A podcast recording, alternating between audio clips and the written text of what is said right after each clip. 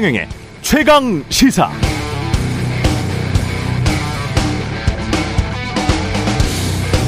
네, 미 국방부 기밀문서 유출 의혹 사건의 주범은 누굴까? 미국 워싱턴 포스트가 어제 관련해 단독 보도를 내놨었는데요. 워싱턴 포스트가 단독 인터뷰한 사람은 10대 엄마의 동의를 받고 인터뷰해야 할 정도의 나이였습니다. 이 10대는 OG라는 닉네임으로 불린 인물, 기밀문서를 사진으로 찍어서 유출시킨 인물을 사이버상에서 따르는 수십 명의 10대 중 한 명이었습니다. 그에 따르면 기밀문서 유출의 당사자인 오지는 20대 초중반의 미국인, 전쟁 무기광이고 세계 정세를 다 꿰뚫고 있는 것처럼 아는 척 하면서 10대들에게 자신이 아는 사실을 뽐내고 싶어 하는 백인 우월주의자였던 것 같습니다. 가끔 휴대폰이 안 되는 시설에서 일했다고 하고 그가 말했던 내용이 며칠 뒤 신문 헤드라인으로 뜨자 10대들이 광신도처럼 그의 말을 믿기 시작했다는 거죠. 그는 자기가 엄청난 고급 정보를 가지고 있다는 걸 확신시켜주기 위해 처음에는 어딘가로부터 베껴 쓴 글을 보여줬다가 나중에는 사진을 찍어서 보여줬다고 합니다. 그게 지금 우리가 겪고 있는 미 국방부 기밀문서 유출 사태의 발단이 됐다는 것이죠. 워싱턴 포스트는 이 오지라는 인물이 미 보안시설 어딘가에 근무하는 신입사원일 것이라고 추정했고 미 FBI는 이 보도 직후 공군 주방위군 소속 일병 잭 테세이라를 체포했습니다.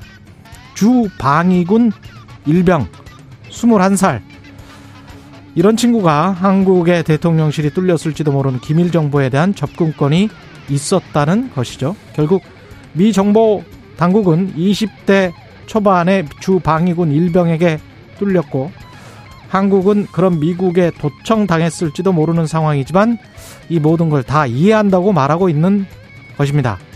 의문의 일패를 당한 것 같은 기분이네요.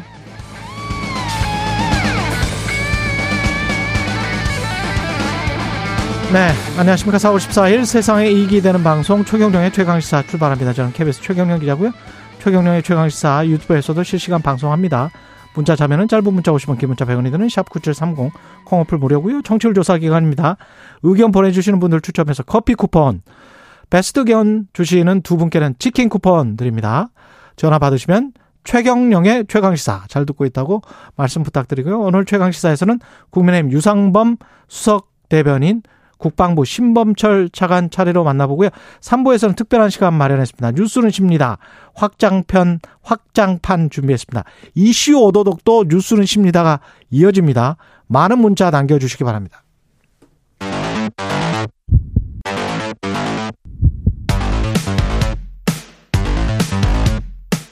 오늘 아침 가장 뜨거운 뉴스. 뉴스 unboxing. 자, 뉴스 unboxing 시작하겠습니다. 오늘은 확장판 준비되어 있습니다. 민동기 기자, 김민하 평론가 나와 있습니다. 안녕하십니까? 안녕하십니까? 예, 그 오프닝에 말씀드린 대로 잭 테세이라요? 예, 기밀 문건 유출 용의자가 체포됐습니다. 메사추세츠 주 방위군 정보부 소속 21세 남성이고요. 이름은 말씀하신 것처럼 잭 테세이라라고 지금 미국 언론들이 보도를 하고 있습니다. 이 언론들 보도에 따르면 이 테세이라는 2020년 개설된 채팅방의 방장이었고요. 활동명은 오지였습니다. 이 오지는 처음에는 기밀 문서로 옮겨 적어서 올렸다라고 하는데 총기나 게임에 이제 더 관심이 많은 어린 회원들 있지 않습니까? 예. 이 방장 회원들이 대부분 10대였다고 하거든요. 이 회원들이 크게 관심을 안 가지니까 지난해부터 화를 내기 시작을 했다라고 하고요. 그래서 아예 문건을 사진으로 찍어서 올렸다라고 합니다. 그렇죠. 이렇게 유출된 문서에는 우크라이나를 침공한 러시아군의 뭐 동향이라든가 이집트의 러시아 무기 판매 시도설 등 극히 민감한 내용이 담겨 있었고 우리 또 대한민국과 관련된 내용도 있지 않겠습니까? 예. 아무튼 이런 식으로 오지가 올린 기밀 문서가 애초 알려진 게 한 100장으로 알려졌었는데 한 300장에 이른다 이런 보도 내용이 지금 이거 미국 언론들이 보도를 하고 있는데요. 주방위군 일병이에요? 예, 일병 21세입니다. 예. 그런데 지금 미국 언론과 미국의 상황은 이렇게 지금 돌아가고 있는데 우리 정부의 입장은 아직까지도 도감청 의혹은 터무니없는 거짓이고 상당수가 위조됐다 이 입장을 계속 고수를 하고 있습니다.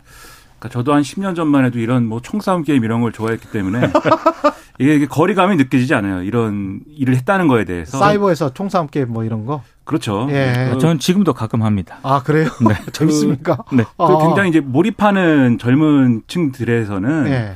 이제 어떤 우리가 생각하는 전쟁 뭐 이런 국제 관계의 어떤 냉정한 어떤 정치 경제적 무슨 뭐 함의 이런 것보다는 그냥 누구와 누구가 싸우면 누가 이길까. 그렇죠. 그렇죠. 그리고 이제 어떤 전차가 어떤 전차보다 더 좋아. 맞습니다. 뭐 이런 거죠. 무기 그렇죠. 전문가들이 굉장히 예, 많습니다. 그렇죠. 예. 그래서 군사 기술 뭐 이런 것들이 굉장히 관심이 많은데 예. 그 잘난 척하는데 이걸 갖다가 썼다는 것이죠 지금. 치기 어린 겁니다. 사실은 치기 그렇죠. 어린 행동이죠. 근데 예. 이게 뒤집어 얘기를 하면은 잘 이해가 안 돼요. 그러니까 아무리 정보부 소속이라고 그래도 주 방위군인데 이게 무슨 뭐 CIA 인턴도 아니고 음. 주 방위군의 주 방위군이라는 게 각 주가 가지고 있는 이 그 군을 얘기하는 거지 않습니까? 주 방위군에 있는데 이런 이 외국에 공유하지 말라고 하는 심지어 Five Eyes까지 공유하지 말라고 하는 그렇죠. 그런 기밀 문서까지 접근 권한이 있었다라는 게 잘 납득은 안 돼서 혹시 그러니까 이제 혼자만의 상상으로는 예. 이 윗선도 있는 거 아니냐 뭐 이런 생각도 드는데 아무튼 지금 미 당국은 이 최초 유출자로 지목을 했기 때문에 어쨌든 이 사람이 유출했다고 보는 거겠죠. 그래서 그런 점에서는 상당히 의문이 있고 미국도 참 희한한 나라다 이런 생각이 좀 들었습니다. 근데 이게 앞서 이제 오프닝에서 우리가 이 의문의 일파다 이렇게 말씀하셨는데 그러니까는 웃겨진 거예요 우리 입장에서는 왜냐하면 그러니까 미국의 지금 뭐 로이드 오스틴 국방부 장관도 그렇고 빌 번즈 미 중앙정보국 국장도 그렇고 거의 지금 이 사안들을 다 인정을 하고 있어요. 첫째 유출된 문건이 유출되고 나서 무슨 뭐 이 수정됐을 수는 있어도 유출이 되는 시점에서는 원본이었다라는 걸 거의 지금 인정하고 그렇죠. 있고 그리고 이 정보를 수집하는 과정에서 도청 이런 것들이 수단이 쓰였다라는 거에 대해서 부정하지 않거든요. 그렇죠. 그러면은 미국이 이렇게 얘기를 하고 있으면 김태호 1차장이라든지 우리 정부 당국자들이 한 얘기는 뭐냐 이제 얘기가 이렇게 되는 거죠. 그래서 오늘 조선일보 사설 제목이 아마추어식 불안 미숙한 외교 안보 근본 원인 찾아야 합니다. 제목이. 그래서 이 내용을 보면은 지금 이러한 정황들이 김태호 1차장 얘기하고는 지금 상반되기 때문에 양국 국방장관이 이 문제로 통화됐다고 얘기를 하면서 어떻게 이런 일이 있을 수 있느냐라고 막 질타를 하고 있거든요. 그리고 그리고 이런 것들에 대해서 이제 윤석열 정권이 외교안보 문제에서 국민에게 안정감을 주지 못하고 있다는 비판을 받아들여야 된다라고 지적을 하면서 상대국의 선의만 믿고 아마추어 외교를 하다가 여론 악화에 허둥지둥하는 모습은 빨리 끝내야 된다. 그러려면 이 난맥의 근본 원인을 찾아야 된다. 이렇게 지적을 하고 있거든요. 음. 그 바른 말 아닙니까 이런 그렇죠. 게 이런 예. 바른 말은 좀 듣고 지금이라도 여러 가지 이런 태도라든가 지금 상황 규정에 대한 어떤 그런 것들을 정정하고 미국의 우리 입장을 얘기를 하고 그렇다고 해서 무슨 뭐 미국하고 무슨 정상회담을 하지 말라거나 미국하고 관계를 끊으라는 게 아니지 어, 않습니까? 전혀 그런 거 아니에요. 그렇죠. 이걸 오히려 잘 이용하면 우리 외교에 도움이 될 수도 있겠다. 아니면 겉으로는 화를 많이 내는 척하고 안으로는 충분히 이해한다. 안으로는 그렇게 이야기할 수 있잖아요. 그렇죠. 그렇게 이해, 이야기하면서 IRA랄지 반도체랄지 이런 것들을 적절하게 우리 국익에 맞게 가지고 오면 되는 거 아닙니까? 외교가 원래 예. 겉으로는 화를 내고 그렇죠. 또 비공식적으로는 실리를 챙기고 이게 외교인데 그렇죠. 충분히 이- 그렇게 할 수 있을 것 같은데. 겉으로 화도 안 내니까 예. 국민들 입장에서는 굉장히 이상하게 보는 거죠. 그리고 지금. 워싱턴 포스트 아까 그 보도에도 보면요. 네. 이 치기 어린 이 친구가 한 행동에 관해서 마지막에는 거의 꾸짖는 식으로 나오는데 너, 니, 당신이 생각하는 것처럼 너가 생각하는 것처럼 우리 아 그 우리 동맹군이 동맹국이 그렇게 반응하지 않았다. 음. 이런 대목이 나와요. 음. 그러니까 우리 동맹국은 별로 크게 안 봤다. 어? 이 사안을 그러면서 이 자체를 미국을 스스로 두둔하고 있거든요. 워싱턴 워싱턴 포스트도 철저히 미국 국익에 그렇죠. 맞는 그런 보도를 하고 있는 겁니다, 지금. 근데 그런 상황에서 우리 대통령실이나 우리 정부가 나서서 이거는 미군 잘못 아니다. 이게 어떻게 주 방위군이면 말이죠. 지금 한국에 파견돼 있는 미 육군하고는 또 전혀 다른 사람들이에요. 아까 김민하 평론가가 이건 거의 예비군 수준들이거든요. 그렇죠. 그러니까 CIA 예.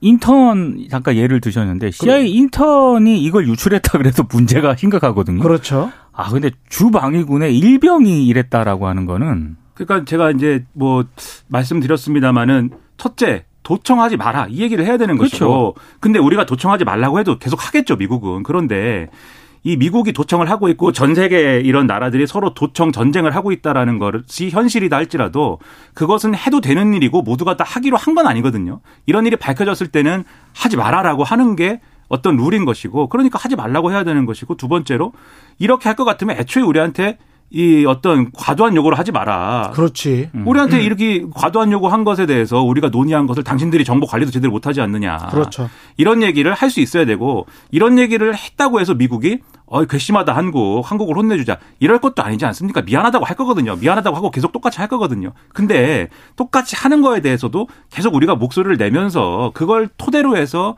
외교안보 전략을 갖고 가야 되는 것이지. 지금처럼 하면 오히려 미국이 우리를 좀 우습게 보지 않겠습니까? 이런 점에서는 상당히 좀 우려가 됩니다. 그리고 차라리 그리고 경제적인 이익이 아니라면 김태호 차장도 이야기했지만 미 정보 자산은 굉장히 큰 거거든요. 그렇죠. 그러면 아까 그 김민하 평론가가 Five Eyes 이야기를 했, 했지 않습니까? 그러면 냉전 시대 때 만들어진 이거는 영어를 쓰는 나라들끼리 한 다섯 나라가 모여가지고 자기들끼리 그냥 정보 공유를 하는 겁니다. 미국, 영국, 캐나다, 뭐 호주 이런 나라들이 그런데 그런 Five Eyes에 우리가 들어가자. 그냥 영어로 공유를 해줘. 그래서 당신들의 전략 정보를 우리가 알 수 있게 해주라. 이번 기회에. 그러면 당신들이 도청한 것들이랄지 이런 것들이 다 우리를 위해서, 우리 국익을 위해서, 우리 안보를 위해서, 우리의 경제적 이- 이익을 위해서 한다는 걸 우리가 이해할게. 이렇게 접근을 해도 되는 거거든요. 그렇죠. 굉장히 큰 자산인 건 맞아요. 근데 미국이 우리에게 그거를 실시간으로 주느냐?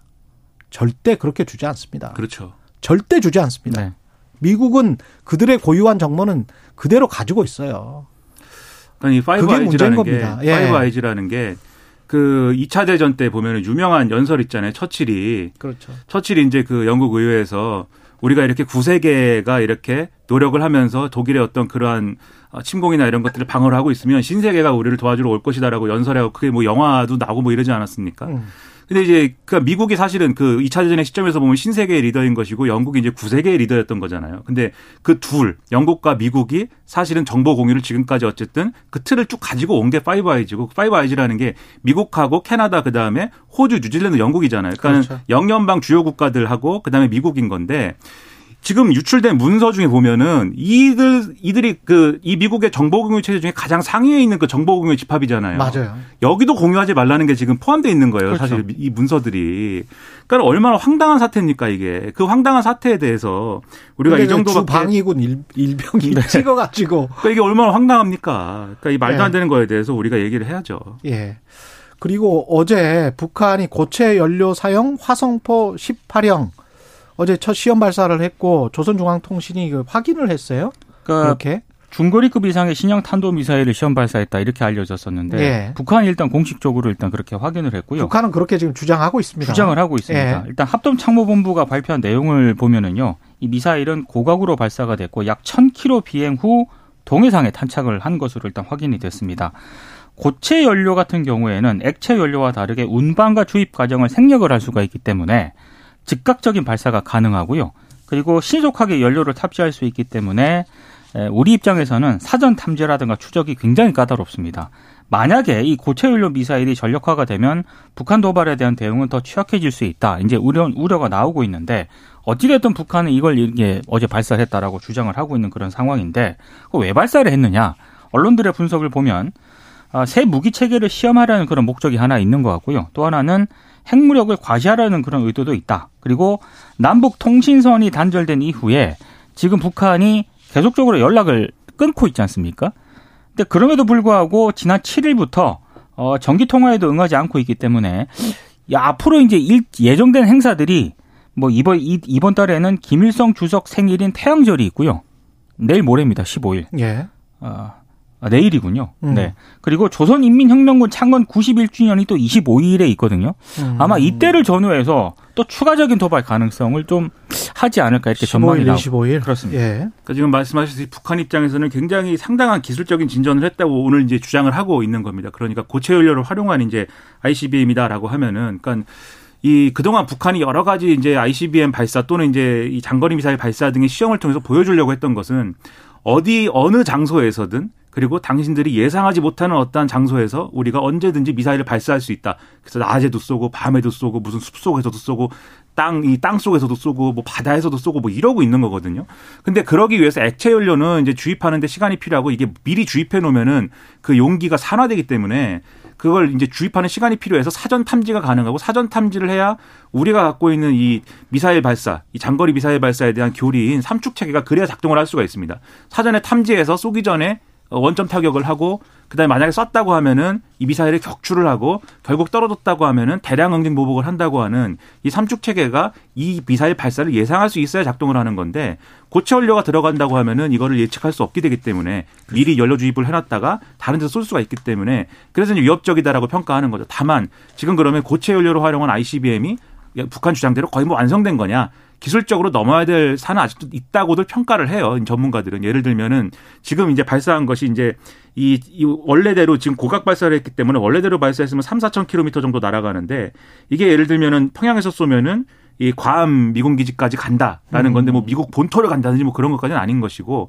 그다음에 이게 대기권 재진입 기술이라든가 이런 것들은 여전히 고각 발사만으로 해결되지 않는 이 어떤 그런 부분들이 있기 때문에 그렇지. 요거는 넘어야 될 산이다라고 얘기를 하고 있지만 쏴봐야 알 수도 있어요. 그렇죠. 예. 그런데 계속 이런 수위를 올려갈 거라는 거죠. 지금 음. 말씀하신 대로 일정에 따라서 거기에 따른 우리의 대응은 뭐냐? 그냥 이제 보고 있는 것이냐? 음. 이런 것들이 우리에겐 굉장한 시험이 될 거라는 겁니다. 어제 일본이 난리가 났었거든요. 근데 이제 원래는 그 일본 쪽으로 올 가능성 때문에 뭐, 뭐 경보도 올리고 그랬었는데 예. 동해상으로 떨어졌단 말입니다. 음. 그러니까 애초 예상했던 것보다는 성능이 이번에 이제 시험 발사기 때문에 그렇게 예상했던 것보다는 기대에 미치지 못했을 수도 있다. 뭐 이런 분석도 한쪽에서는 나오고 있습니다. 예.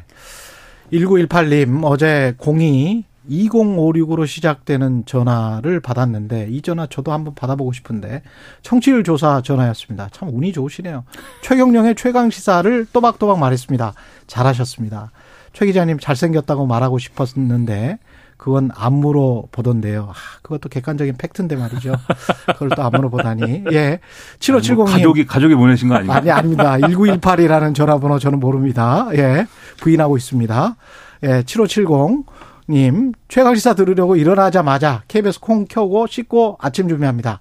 오프닝과 이어지는 뉴스 unboxing 제일 좋아하는 코너입니다. 양명님도 비슷한 말씀이십니다. 금요일 확장판 좋습니다. 세 분의 쿵짝이 좋아요. 예. 날씨 교통정보 듣고 예, 뉴스 unboxing 다시 이어가겠습니다. 자, 뉴스 unboxing 다시 시작하겠습니다. 민동기 기자 김민하 평론가와 함께하고 있습니다. 국민의힘이 홍준표 대구시장 상임 고문이었는데 국민의힘에 해촉 시켜버렸습니다. 네. 어제 이제 이 뉴스가 정치권에서 굉장히 뜨거웠는데요. 예. 김기현 대표가 국회 최고위 회의에서 특정 목회자가 국민의힘에 영향력을 행사하고 당 지도부가 그 눈치를 보고 있다는 것이 말이나 될 법한 일이냐.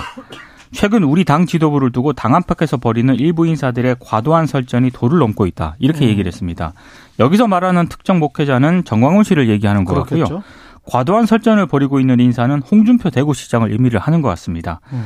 그리고 김기현 대표가 이어진 비공개 회의에서 상임 고문 같은 경우에는 현직 정치인이나 지방자치단체장으로 활동하는 분은 안 계셨던 게 관례다. 그래서 홍준표 시장 해촉을 결정을 했다라고 하는데요. 이렇게 되면 이제 홍준표 시장이 이른바 중앙정치에 관여할 권한이 없어지게 되는 그런 셈입니다. 원래 관례적으로 없었는데 왜 상임 고문을 시- 시켰다가 그러면 다시 해촉을 하는 거죠? 그러니까 이게 당 상임 고문이라고 하는 게 사실은 예. 그렇게 뭐 엄청난 지위가 아니잖아요. 이재호 상임 고문이기도 하고 그렇습니다. 예, 명예직이죠 일종. 그러니까 굳이 이거를 해촉을 했다는 것 자체가 여러, 음. 여러 가지 이제 정치적인 어떤 상징성 그런 차원에서 이제 해촉을 한 것 같은데 또 오늘 언론 보도를 보니까 굉장히 재밌는 부분이 있는데요. 김기현 대표가 굉장히 화를 냈던 그런 대목이 하나 있다라고 합니다. 어떤 거죠? 그 홍준표 시장이 예. 총선을 앞두고 비대위 체제로 가지 않는다는 보장이 있느냐 이런 아. 글을 한번 썼다가 지운 적이 있다라고 하거든요. 그게 어- 언제입니까? 아마 최, 그러니까 최근에. 오래된 일은 아닌 것 같아요. 그러니까 그래요? 이게 김기현 대표가 어, 홍준표 시장의 이 비대위 전환 발언에 상당히 분노했다. 뭐 이런 언론 보도가 또 하나 있고 또또 다른 분석이 또 하나 있는데 예. 윤심이 결국에 작용한 것 아니냐 이런 분석도 있습니다. 윤심이. 예, 홍준표 시장이 지난 9일 MBC 100분 토론에서 예. 노련한 정치력이 있는 사람은 다 제치고 음. 정치력 없는 대통령을 뽑았다.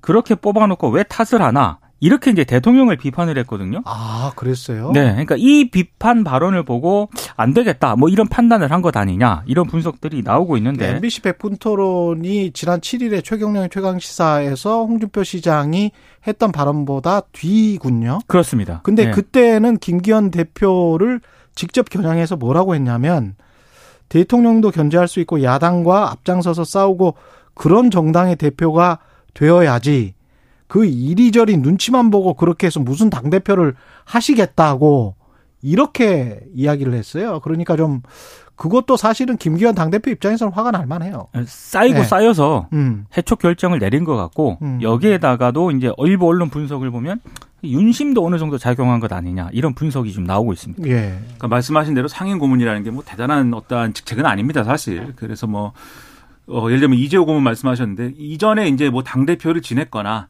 또는 이제 뭐 그러한 이제 정도의 위치에 가진 사람들의 그냥 관례적으로 이제 형식적으로 주는 자리거든요. 그러니까 이재호 고문 같은 경우에는 그 대선 이전에 뭐 이 상황들이나 이런 거를 좀 되- 되돌아보시면은 별도의 조직을 꾸린 적이 있어요. 별도의 조직을 꾸리고 거기서 이제 대표 역할을 맡았는데 이게 일종의 통합 비슷하게 해가지고 들어, 다시 이제 들어온 케이스거든요. 예. 그러니까 상임고문직을 갖고 있는 거고 홍준표 시장도 전 대표를 지내지 않았습니까? 그러니까 음. 전직 대표기 때문에 상임고문으로 위촉을 해놓은 거거든요. 이런 시스템인 건데 근데 이제 비대위 얘기 못 쓰고 지우고 이렇게 하니까 이제 그걸 두고 이제 말들이 많아요. 뭐냐면 홍준표 시장이 왜 이렇게 중앙 정치에 대한 얘기를 많이 할까? 아, 뭔가 이 만약에 총선 전에 김기현 지도부가 무너질 경우에 비대위원장을 하고 싶어서 그러나? 뭐 이런 것들. 대구시장이 할 수 있습니까? 그렇죠. 그에 그런 얘기가 그렇죠. 나오는 겁니다. 네. 대구시장이 할 수가 있는 것인가? 전례가 있는 것인가? 근데 또 하지 말라는 법이 있는가? 뭐 이게 뭐 굉장히 뭐 아 그래요? 근데 이제 하면 안 되죠. 하면 안 아. 되는데 아, 하면 안 되죠. 그렇죠. 네. 지자체장이 어떻게 할 수 있어요? 그렇죠. 예. 그러니까 이제 이런저런 얘기가 그래서 나오는 건데 근데 이제 그래서 어 이 좀 그런 게 신경 쓰이는 거 아니냐라는 분석이 있는데 무슨 얘기냐면 홍준표 시장이 지난번에 이제 전광훈 목사 파동 때도 계속해서 이제 그거에 대한 목소리를 내지 않았습니까? 근데 다들 물어보는 거예요.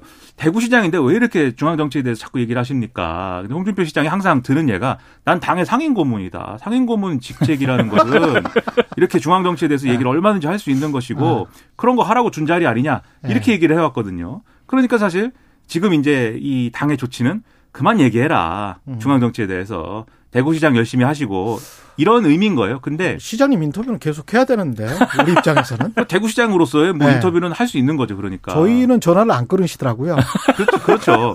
근데 이제 그렇 이게 그래서 네. 어떤 그런 정도의 어떤 경고성 형식적인 어떤 그런 걸로 보이는데 근데 이게 어쨌든 지금 말씀하신 이런 맥락들 때문에 과도한 거거든요. 그러다 보니까는 무슨 의도 아니야? 이렇게 이제 웅성웅성하는 그런 분위기가 조성이 됐습니다만 김기현 대표 입장에서는 그런 고민도 있을 것 같아요. 어제 제가 말씀드린 게 징계 대상자들이 서로 총을 겨누고 있다 이렇게 말씀드리지 그렇죠. 않았습니까? 근데 쉽게 얘기하면 지금 총알이 발사가 된 거예요. 그러면 한쪽에서 총알이 발사가 되면은 연속적으로 총알은 계속 발사될 수밖에 없거든요.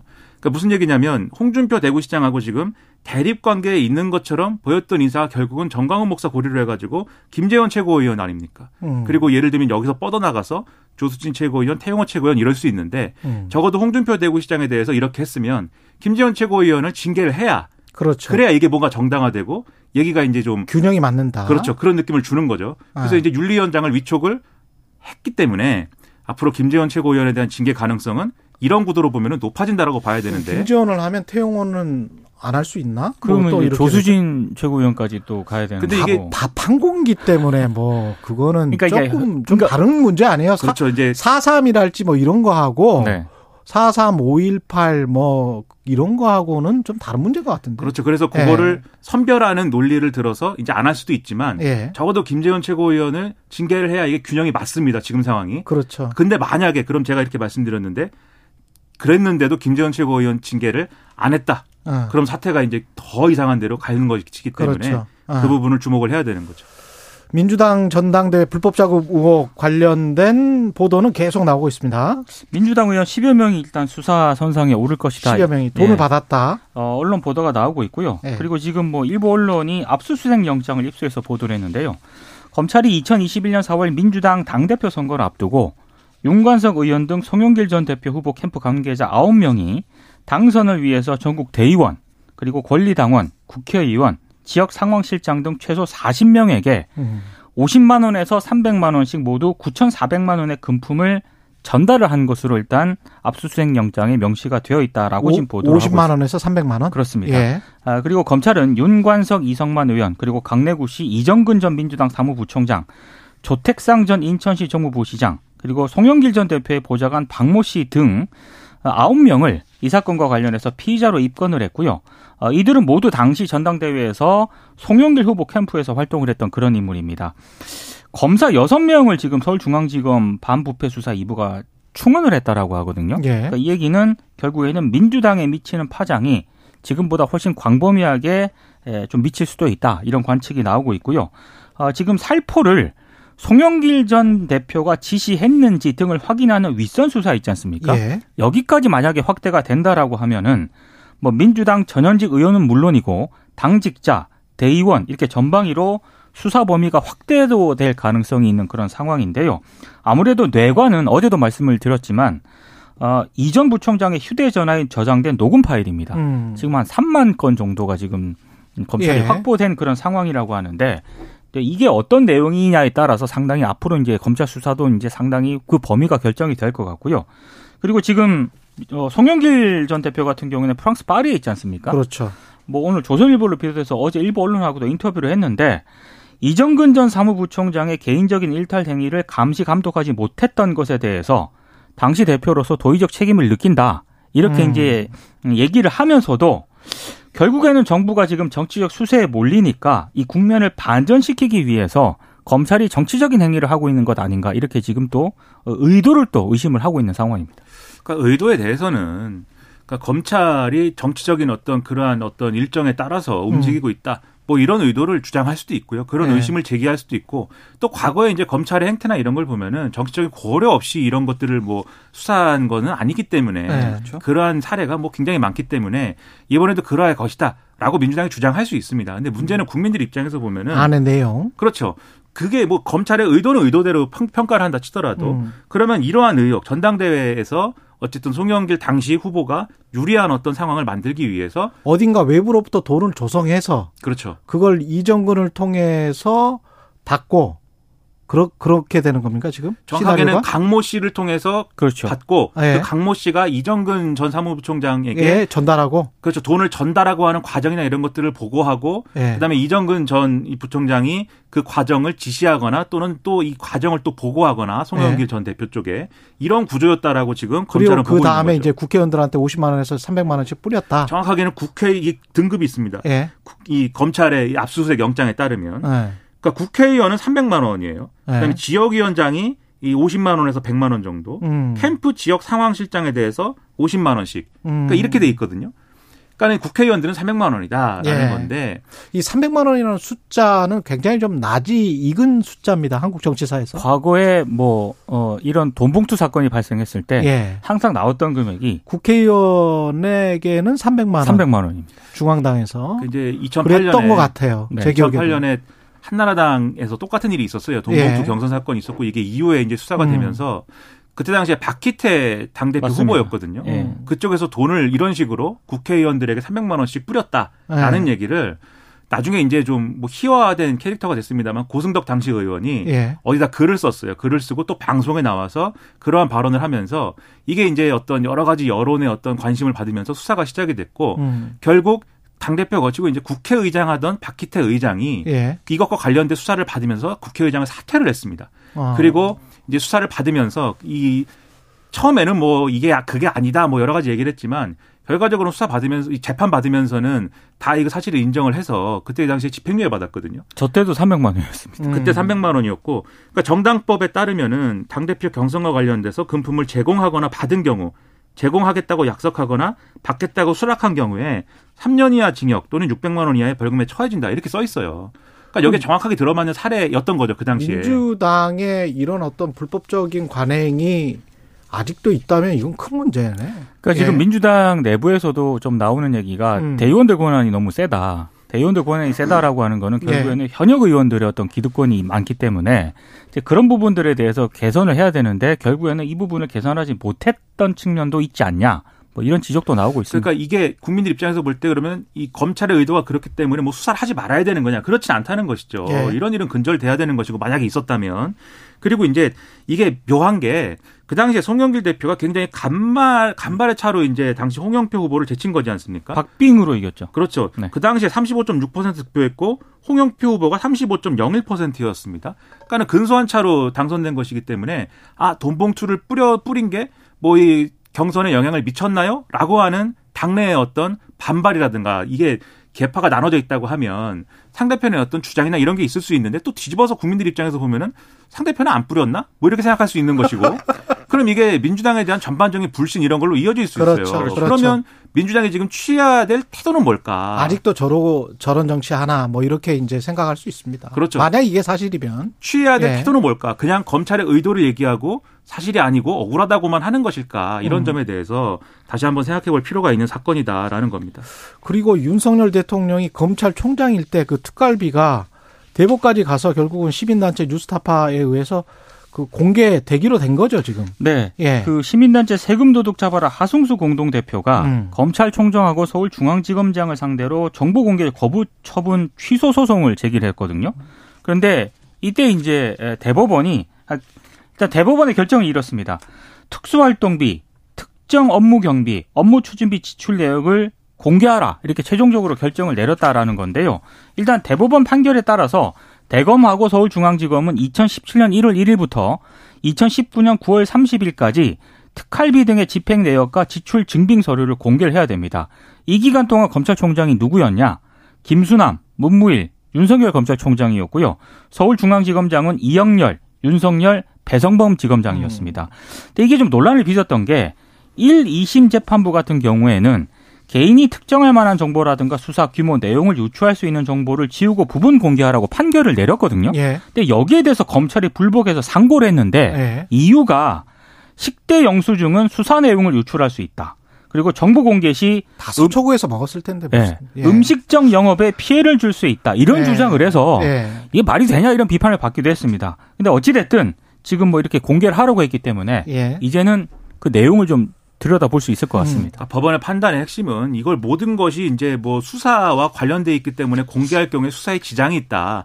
이런 검찰의 논리는 아니다라는 겁니다. 그렇죠. 그러니까는 그런 건도 있는데 요게 이제 서울중앙지검의 특활비의 경우는 일부 이제 그런 것을 인정을 한두 푼, 했어요. 한두 푼도 아니고 한 120억 되는 거 아니에요, 맞습니다. 지금. 그렇죠. 예. 그러니까 일부 그 수사와 관련된 것들은 공개하지 않아도 된다고 하긴 했지만 대부분의 특히 대검과 관련된 것들은 대부분 지금 공개하라고 판결을 한 겁니다. 그렇죠. 그리고 이러한 판결이 나왔기 때문에 그럼 앞으로 특활비를 집행하거나 또는 이제 집행한 결과에 대해서 여러모로 국민들이 요구할 때 공개할 수 있고 또 국회라든가 이런 데에 있어서의 어떤 그런 정보를 공유하고 또 심의를 받고 이런 것들이 제도적으로 완비가 돼야 되는 것이죠. 이거 100% 국민 세금이에요. 그렇죠. 아, 그렇죠. 예. 수사를 한다는 이유로 이렇게 무한정 막 이렇게 아무렇게나 쓰고 그런 일은 없어야 되는 거고 아무렇게나 뭐 5만 원짜리 초밥 먹고 그래서는 안 되는 거 아닙니까? 그렇죠. 그러니까 혹시 네. 그랬다고 하면은 그것을 견제할 수 있고 바로잡을 수 있는 시스템이 있어야 되겠다라는 겁니다. 예. 그걸 이제 보여주는 거죠.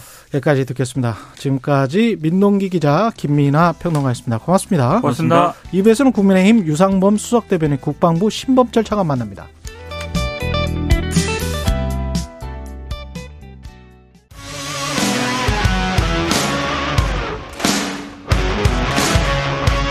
오늘 하루 이슈의 중심 최경영의 최강 시사. 네, 민주당에선 전당대회 불법 정치자금 의혹이 국민의힘에선 홍준표 대구시장 당 상임고문 회촉이 지금 이슈가 되고 있습니다. 관련해서 국민의힘 유상범 수석 대변인과 이야기 나눠보겠습니다. 안녕하세요. 예, 반갑습니다. 예.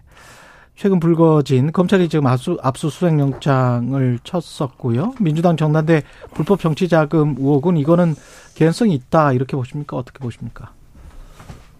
그, 뭐 자세히 설명을 좀 드리겠습니다. 예, 예, 예. 첫째, 그 2021, 그때 2021년에 예. 비문의 송영길 대표, 친문의 홍영표 대, 아, 송영길 후보, 홍영길, 홍영표 후보가 예. 굉장히 박빙의 승부를 거뒀어요. 그래서 0.59%라는 근소한 차이로 송영길 후보가 이겼습니다. 예. 굉장히 치열했죠. 예. 그리고 거기에 보시면은 예. 어, 거기에서 이제 여기 지금 녹취록에 언급된 예. 윤, 윤관석 의원, 음. 그 다음에 이정근 그 사무부총장, 예. 이 사람들이 이제 주요 핵심을 한 역할로 나오고 윤관석 의원은 그때 사무총장? 그리고 나서 사무총장이 아, 됐죠. 그 이후에 송영길 대표 체제에서 이정근이 사무부총장이 됐고 예. 중요한 보직을 예, 맡았습니다. 예, 예. 아, 그다음에 녹취록에 내- 나온 내용들이 굉장히 현실적 구체적이에요. 음. 음, 각, 각각의 내용이. 예. 그리고 이제 송영길 그 전 대표가 예. 어, 이번에 인터뷰를 했더만요. 음. 그 이정근의 개인 일탈이다라면서 꼬리 자르기를 하셨는데 음. 개인 일탈이라고 말씀하시는 것 자체가 음. 그 부분에 대해서는 사실상 사후의 인지는 충분히 뭐 적어도 사후의 인지는 했을 가능성이 높다. 사후에 인- 예. 인- 적어도 사후에 적어도 인- 예 그렇습니다. 본인의 예. 말에 비추어도 개인의 일탈이라고 딱 말씀을 하시는 것 자체가 예. 이미 그, 그 부분에 대해서는 사후에 인지했을 가능성이 적어도 있고 어. 그리고 또한 그렇다면 예. 결국은 이 부분에 대해서는 어 결국 송영길 전 대표의 어떤 불법 정치 자금 의혹의 하나의 게이트가 열려 있- 열리게 된 거다 이렇게 생각을 어. 합니다. 그러면 수사의 초점은 아마 송영길 전 대표로 음, 향할 관련- 것이다. 그건 이제 그 나 이제 지금 단계에서는 이제 음. 그 최, 최종적으로는 그렇게 갈 수밖에 없는 현재 구조고요. 음. 어, 요 상황에서라면 이제 관련된 그 10명의 현역 위원 그리고 뭐 40, 도합사 40명이 한 9,600만 원을 받았다고 이렇게 예. 지금 언론에 보도되는 걸로 봐서 아마 그게 압수수색 영장 등에서 그 자료 내용이 나온 것 같습니다. 50만 원에서 300만 원 예, 사이로. 그렇습니다. 예. 그렇다면은 어, 이건 굉장히 신빙성이 높은 음. 그 내용으로 지금 파악을 할 수밖에 없고 음. 어, 그래서 이걸 보면서 굉장히 안타까운 생각이 듭니다. 예. 저희 국민의힘은 상, 사실은 과거 그 대선 자금 수사 뭐 이런 문제가 논란이 같이 됐었지만 08년도에도 비슷한 예, 일이 있었죠. 그랬었죠. 예, 그리고 예. 나서는 완전히 사실 그 당내 선거나 예. 어떤 그런 부분에서는 완전히 지금 굉장히 깨끗해졌습니다. 아. 그런데 여전히 지금 2021년에 뭐 당 대표 선거에서 그렇고 음. 또 사실은 그뭐 제가 또 연결시켜서 그렇습니다만 예. 이재명 대표의 그 당시 대선 경선? 경선 과정에서 사실은 그 대장동 자금이 김용 그 당시에 대표에게 흘러갔다는 그 의혹이 또 같이 나왔잖아요. 예. 그러니까 이건 여전히 지금 민주당에서는 음. 제가 뭐 다 이렇게 표현했으면 더불어 돈봉투당 그 모습을 그대로 보여주고 있다. 더불어민주당이 아니고 예. 더불어 돈봉투당이다. 네. 이렇게 노, 제가 이제 더불어. 돈봉투당이라고 말한 건 노웅래 네. 의원 때도 또 돈봉투 얘기가 그대로 또 한 번 나왔었지 아, 않습니까? 그래요? 부스럭거리는 소리까지 들렸다는 게 또 이- 음. 국민들 사이 회자가 되기도 했고. 그래요. 알겠습니다. 그 민주당 우상호 의원은 어제 저희와의 인터뷰에서 2년 전 사건을 이정근이 이미 이제 1심에서 이제 징역 그 4년 6개월인가요? 확정 판결을 네. 받았었잖아요. 이제 선고를 받았는데 그동안에 아마 그 파일이나 이런 거는 충분히 검찰이 가지고 있었을 음. 거고 그거를 왜 이제 와서 터트리냐. 미 도청 사건 의혹 등을 덮으려는 의도로 급하게 꺼낸 든 것 같다. 뭐 이렇게 지금 국면 전환형 검찰쇼다. 이게 민주당의 이제 비판인데요. 근데 어떻게 말하는 분마다 그 레파토리는 변하지 않고 똑같은가요? 아, 말하는 것마다 똑같다. 민주당에서 수사만 들어가면 예. 왜 이 시점에 음. 하느냐 그러면서 상습적인 그 어떤 음모론적 음. 그 수사 흠집내기 예. 검찰의 계, 계획적인 수사 전국 변화 수사 이렇게 이제 아주 그 일관된 레파토리인데요. 예. 이 사건이 처음에 발, 발단이 된 게 2022년 3월 달에 이정근 씨한테 음. 그, 그 당시에 한 10억을 제공했다는 그 사업가 있지 않습니까? 예, 예. 예. 그 비서가 이걸 폭로하면서 사건이 발단이 됐고요. 사업가의 비서. 예. 예. 이정근 씨에 대한 본격 수사가 이- 그러니까 작년 8월에 시작이 됐습니다. 지난해 8월에. 예. 그래서 그리고 나서 구속이 되고 수, 아, 재판이 비교적 신속하게 진행이 돼서 음. 이제 이번에 저기 그 그렇죠. 검찰 구형보다도 높은 선고가 됐지 않습니까? 예. 근데 여기서 이제 녹취 파일은 역시 핵심 증거가 맞습니다. 음. 맞긴 맞고 이 수사 과정에서 결국은 굉장히 치열하게 이정은 씨는 모든 걸 부인하고 다퉜어요. 음. 그리고 그 법원 판결에도 언급됐습니다만 증거 인멸의 문제까지도 이제 그 엄히 재판장이 음. 꾸짖으면서 이제 그, 그 판결이 형량이 높아진 이유를 설명을 하셨는데 예. 여기서 이 재판 과정에서 결국은 논란이 될 거는 녹취록의 증거 능력과 증명력, 즉 신빙성의 문제가 논란이 됐, 고 예. 그 부분에 대해서 이제 전부 인정이 다 된 겁니다. 어. 그럼 이제 이 사건 집중을 하면서 그런 3만 개의 파일이 있었다고 얘기를 하지 않습니까? 예. 늘 자동 녹취를 해서 음. 그럼 그 파일을 그 쭉 훑어보는 과정에서 결국은 이런 증거들이 연계돼서 나왔고 그러면 관, 객관적인 녹취 파일의 내용 부분 내용이 나왔다고 할 때 그러면 그 파일만 믿고 수사할 수가 없거든요. 음. 그럼 객관적인 그, 그 당시 파일의 내용과 객관적인 정황 증거를 같이 비교를 해봐, 해봐가지고 이 파일의 내용의 신빙성을 확인을 합니다. 음. 이런 건 시간이 걸릴 수밖에 없어요. 예. 그리고 나서 이제 판, 그러고 나니까 이제 이 정도 검찰에서는 아, 이 정도 되면 공개 수사로 전환이 충분하다. 음. 강제 수사로 음. 할수 있다. 그래서 압수수색을 한 거죠. 알겠습니다. 그러니까 예. 네. 예. 인터뷰의 절반이 지금 지나가지고. 아, 네. 예. 조금 길게 설명을 했습니다. 근데 이제 이런 식으로 일방적으로 예. 프레임을 하니까 이제 알겠습니다. 이건 이건 예. 제가 법률가 이거 이제 수사를 오래 했던 전문가이기 때문에 좀 해보셨기 예. 때문에 예 그렇게 이제 말씀을 하신다 이런 네. 이야기고요. 국민의힘 이야기도 좀 해야 될 것 같습니다. 뭐 하시겠죠. 아니 지금 저 국민의힘 같은 경우는 또 해야 되고요. 예. 네, 괜찮습니다. 아니 왜냐하면 여당에서 나오셨으니까 여당 예, 이야기 예, 해야죠. 예. 홍준표 대구시장 같은 경우는 당 상임 고문에서 해촉했는데 그게 왜, 왜 그런 거라고 보세요? 적절한 판단입니까? 그 입에서 예. 기수가 나오고 음, 그 날카로운 칼이 나오면은 예, 그게 항상 다른 사람에게 상처를 줍니다. 그렇긴 하죠. 네, 그 예. 상처가 주면 그 상처를 입은 사람 입장에서 예, 가만히만 있으면은 계속 반복되는 공격이 더 강해져요. 그렇긴 그러니까 이- 하겠죠. 우리가 소위 시쳇말로 예, 그 가만히 있으면 가만히로 한다. 즉 무슨 말인지 이해 예. 그 많이 하지 않습니까? 가만히 있으면 대응을 안 하면 예. 계속적으로 공격의 그 강도가 세지면서 상대방을? 무시한다. 예. 어 제가 이제 구체적으로 말씀을 드리긴 드리기는 좀 곤란한 측면이 있습니다만 예. 자 이 사안의 시장은 김재원 대표의 실언이에요. 음, 이거를 제일 처음에 이제 홍준표 시장께서 음. 이건 제명해라 하면서 굉장히 강하게 말씀을 하셨어요. 예, 제가 알기로는. 네, 예. 제명해라 제명하라고 말씀을 예. 하셨죠. 그러면 예. 근데 홍준표 시장과 김재원 그 최고 간의 구원은 이미 다 세상에 다 알려진 사실이고. 예, 근데 그 과정 속에서 또 정, 정광훈과의 갈등이 또 발생을 해요. 예, 그런데 그런 갈등이 발생하는데 홍준표 시장께서 지속적으로 김기현 대표에 대해서 아주 불편하면서도 좀 음. 과한 말씀을 반복적으로 하세요. 김기현 대표에 관해서. 네, 그걸 예. 내용을 제가 페이스북을 다 찾아봤더니 아니 최강 시사에서도 인터뷰를 했어요. 그렇게 하셨죠. 예, 예. 네, 그 과정 페이스북과 비슷하게. 하면서 예. 사실은 그게 결과적으로 좀 당의 음, 당 대표를 흔들게 모습이 되고 음. 굉장히 그 아주 그 모욕적으로 느낄 수 있는 그런 말씀들 하신 당. 대표에게? 특히 예, 이걸 한번 생각해 보세요. 정강훈에게 약점이 잡혔냐? 예, 이거는 반대로 생각하면 예. 그너 혹시 뭐 너 정광훈한테 무슨 뭐 돈 받았냐 이렇게 뉘앙스를 받을 수밖에 없는 내용이거든요. 아니 꼭 그거는 확대 해석인 것 같고 가령 이제 그 의미가 있었던 내용들 같은 경우는 당 안에서 나온 내용들 같은 경우는 당원 수가 정광훈이 데리고 온 당원 수가 몇 명이다, 뭐 만 명이다, 뭐 이런 이야기 때문에 뭐 혹시 당 대표가 운신의 폭이 좁은 거 아니냐 그런 이야기로 저는 들었거든요. 84만 명의 예. 그 당원 또는 만 명이다, 10만 명이다, 뭐 이런 이런 이야기 때문에 누구도 알지도 못하면서 알지 그냥. 일방적으로 이해하는 얘기고요. 근데 이제 이제 가령 지금 이제 권력을 아니, 제가, 가, 있지 제가, 제가? 드린 말씀의 예, 취지는 뭐냐면 예. 말이 과해져 버리면 말이 과해져 버리면 그러면 그, 그 거기에 대해서 처음에 대응이 뭐냐면 예. 그거였습니다. 시정에 집중하셨으면 좋겠다. 음.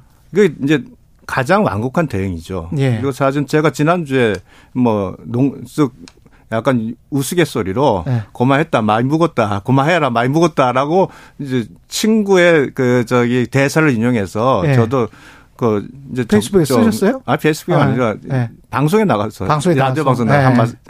있습니다. 어. 많이 묵 그런 식으로 적절하게 조금 톤 다운을 시켜주길 말씀을 드렸는데 이게 예. 이제 계속 결국은 김재원 정, 정광훈과의 이게 홍준표 시장의 관계에서 음. 갑자기 그, 그 부분에 대해서 여러 가지 비난을 함께 쏟아부으면서 예. 논란을 야기하신 부분이 있죠.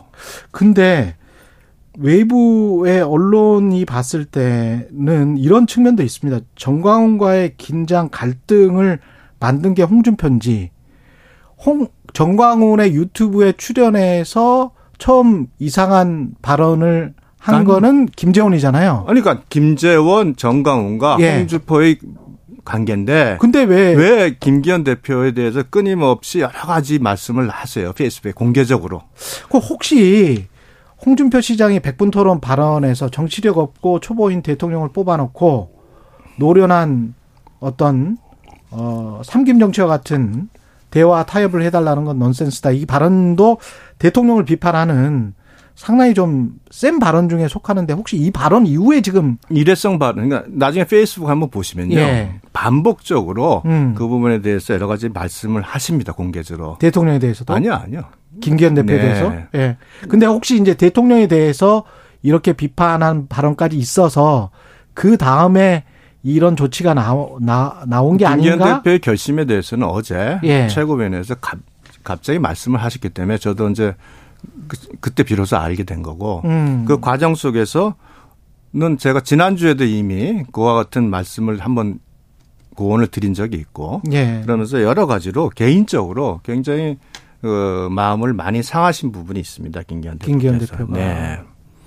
근데 제가 이제 이런 말씀 상임 고문이시면 예. 사실은 공개적으로 어떤 그 부분에 대한 말씀을 하시고 음. 어 좀 더 긴밀한 얘기나 이런 부분은 어떻게 어찌 보면 뭐 상임 고문이시니까 당 대표에게 직접 뭐 개인적으로 전화를 하거나 연락을 하는 과정을 통해서 음. 언제든지 말씀하실 기회가 있지 않습니까? 예. 그거는 늘 페이스북이라는 그 오픈 그 SNS를 통해서 이렇게 음. 말씀을 반복적으로 하신다면 음. 그것을 보는 국민들의 시각에서 당원들의 시각에서 보면 굉장히 불편하거든요. 그러면 아까도 말씀하셨지만 이 여하튼 사건의 발단은 이제 김재원 최고부터 비롯됐잖아요. 네. 그러면 김재원 최고 관련 징계는 그 윤리 윤리 좀 개최됐지 않습니까? 예. 윤리위원장을 선임했지 않습니까? 그 불가피합니까 그러면? 그 부분에 대해서는 저게 당내에서도 예. 여러 가지 굉장히 강경한 그 발언 징계성 발언이 있습니다. 아, 이미 그렇군요. 읍참마속이라는 표현도 나왔고 예. 우리 중진 연석 회의에서 예. 또 당내 여론도 있고 음.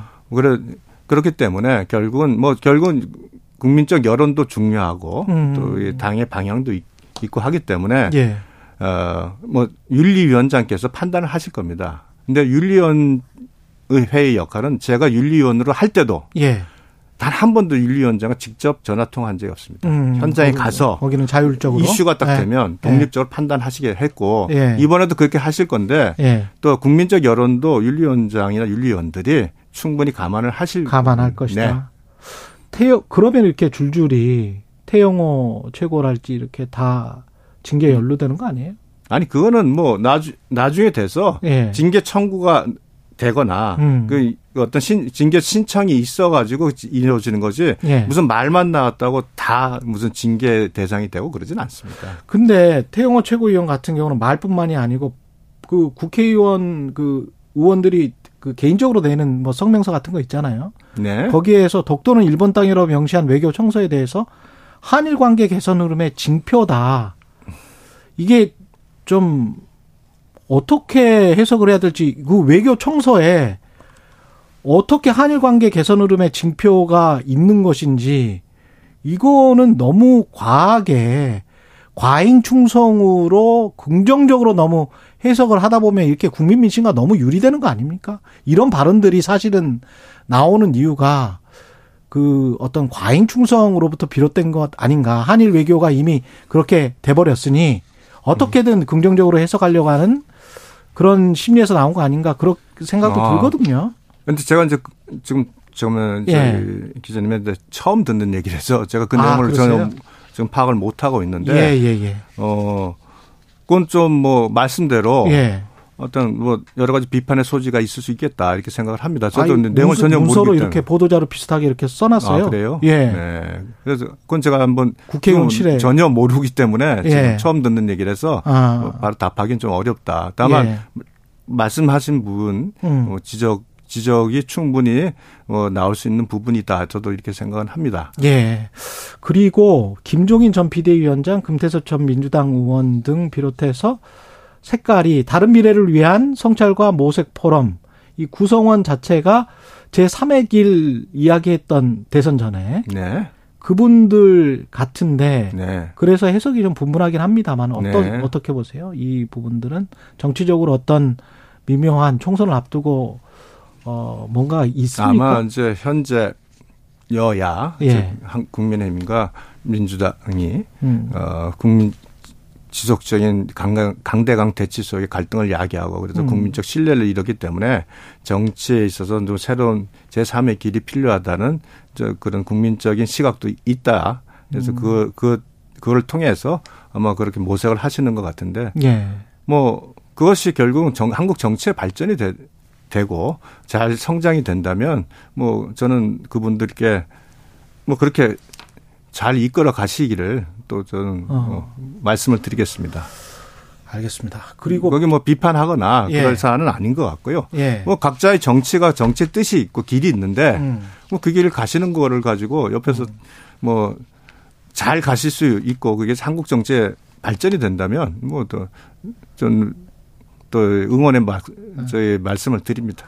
그리고 마지막으로 요거 하나만 확인할게요. 그 미국의 도청 의혹 관련해서는 국민의힘에서는 자우전 대통령실은 뚫리지 않았다. 이게 입장입니까? 뚫리지 않았다. 도청되지 않았다. 거기에 내용 자체도 예. 도청을 해서 나오는 대화, 내용이 아니라 개인적 그러니까 내용 자체도 개인적 대화잖아요. 그렇죠. 그렇죠. 그 안에서 뚫렸다고 볼 수 있는 기도 어렵고 음. 사실은 그 어느 상황인지 파악하기가 어렵습니다. 음. 그리고 정보가 공개되는 거는 예. 어느 국가나 특히 선진과 그 동맹의 관계에서 음. 동맹이 아니더라도 원칙의 NCND입니다. 음. 그러니까 이거 이 부분에 대해서 뭐 야당 입장에서는 정치 공세로 계속 지적하고 또 그걸 비판하는 것도 음. 야당의 입장에서는 음, 뭐. 가능하죠. 예. 그러나 어 이스라엘이나 프랑스도 보십시오. 음. 어 거기도 마찬가지로 예. 거짓 정보로 일축을 했죠. 예, 예. 스노든 그 2013년에 스노든 그 폭로가 바- 발생했을 때도 마찬가지입니다. 여기까지 듣겠습니다. 네. 예. 지금까지 국민의힘 유상범 수석 대변인이었습니다. 고맙습니다. 네, 감사합니다. 최경영의 최강 시사는 여러분과 함께합니다. 짧은 문자 50원, 긴 문자 100원이 드는 샵 9730. 어플 콩과 유튜브는 무료로 참여하실 수 있습니다.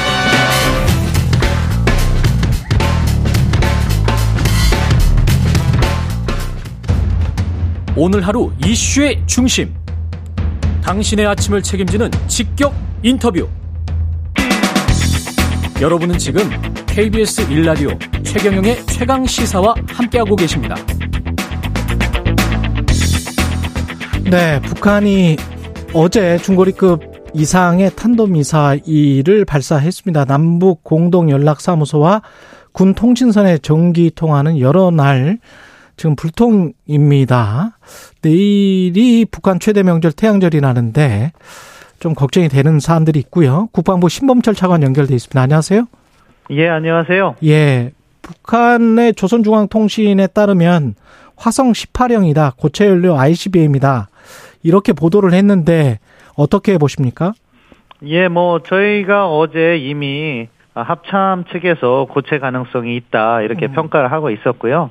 발사 가 궤도라든가 여러 형태를 종합적으로 어, 지금 분석해서 어, 더 정확한 것이 어떤 것인가는 파악하고 있는데 고체 가능성으로 인지하고 있었고 그런 부분에서 북한이 어, 화성 18형이다 이렇게 오늘 발표를 한 것도 뭐 다 파악하고 있습니다. 네. 고체 연료라는 게 우리한테 어떤 의미가 있나요? 아, 뭐 군사적으로 볼 때 위협이 조금 더 가중됐다 이렇게 평가할 수는 있을 거예요. 음. 왜냐하면은 액체 ICB, ICBM 같은 경우에는 발사 준비를 위해서 액체를 주입하는 시간이 있는데 고체 미사일은 그런 시간이 단축되잖아요. 예. 아, 그렇게 보면 우리가 우리의 정찰 자산으로 북한의 미사일을 탐지해내는 시간이 줄어들어야 된다는 거잖아요. 그렇기 때문에 더 위협적이다 이렇게 말할 수 있는 거죠. 예. 초기에 보도가 될 때는 일본 정부는 홋카이도 주변에 낙하할 것이다 그러면서 경보를 발령했었고 근데 그거는 틀렸잖아요. 그죠? 그 정보는. 뭐 홋카이 인근은 아니고 한 음. 1000km 해서 동해 북동쪽으로 해서 그렇죠. 1000km 정도 비행한 거로 알고 있습니다. 네. 그러면 일본 쪽에서 봤을 때는 뭔가 정보를 놓친 겁니까? 왜 우왕좌왕했던 겁니까? 아, 이게 아마 뭐 제가 뭐 자세히 설명드리기는 애매한 부분이 있는데 일본 예. 측 입장을 제가 이야기할 필요는 없고요.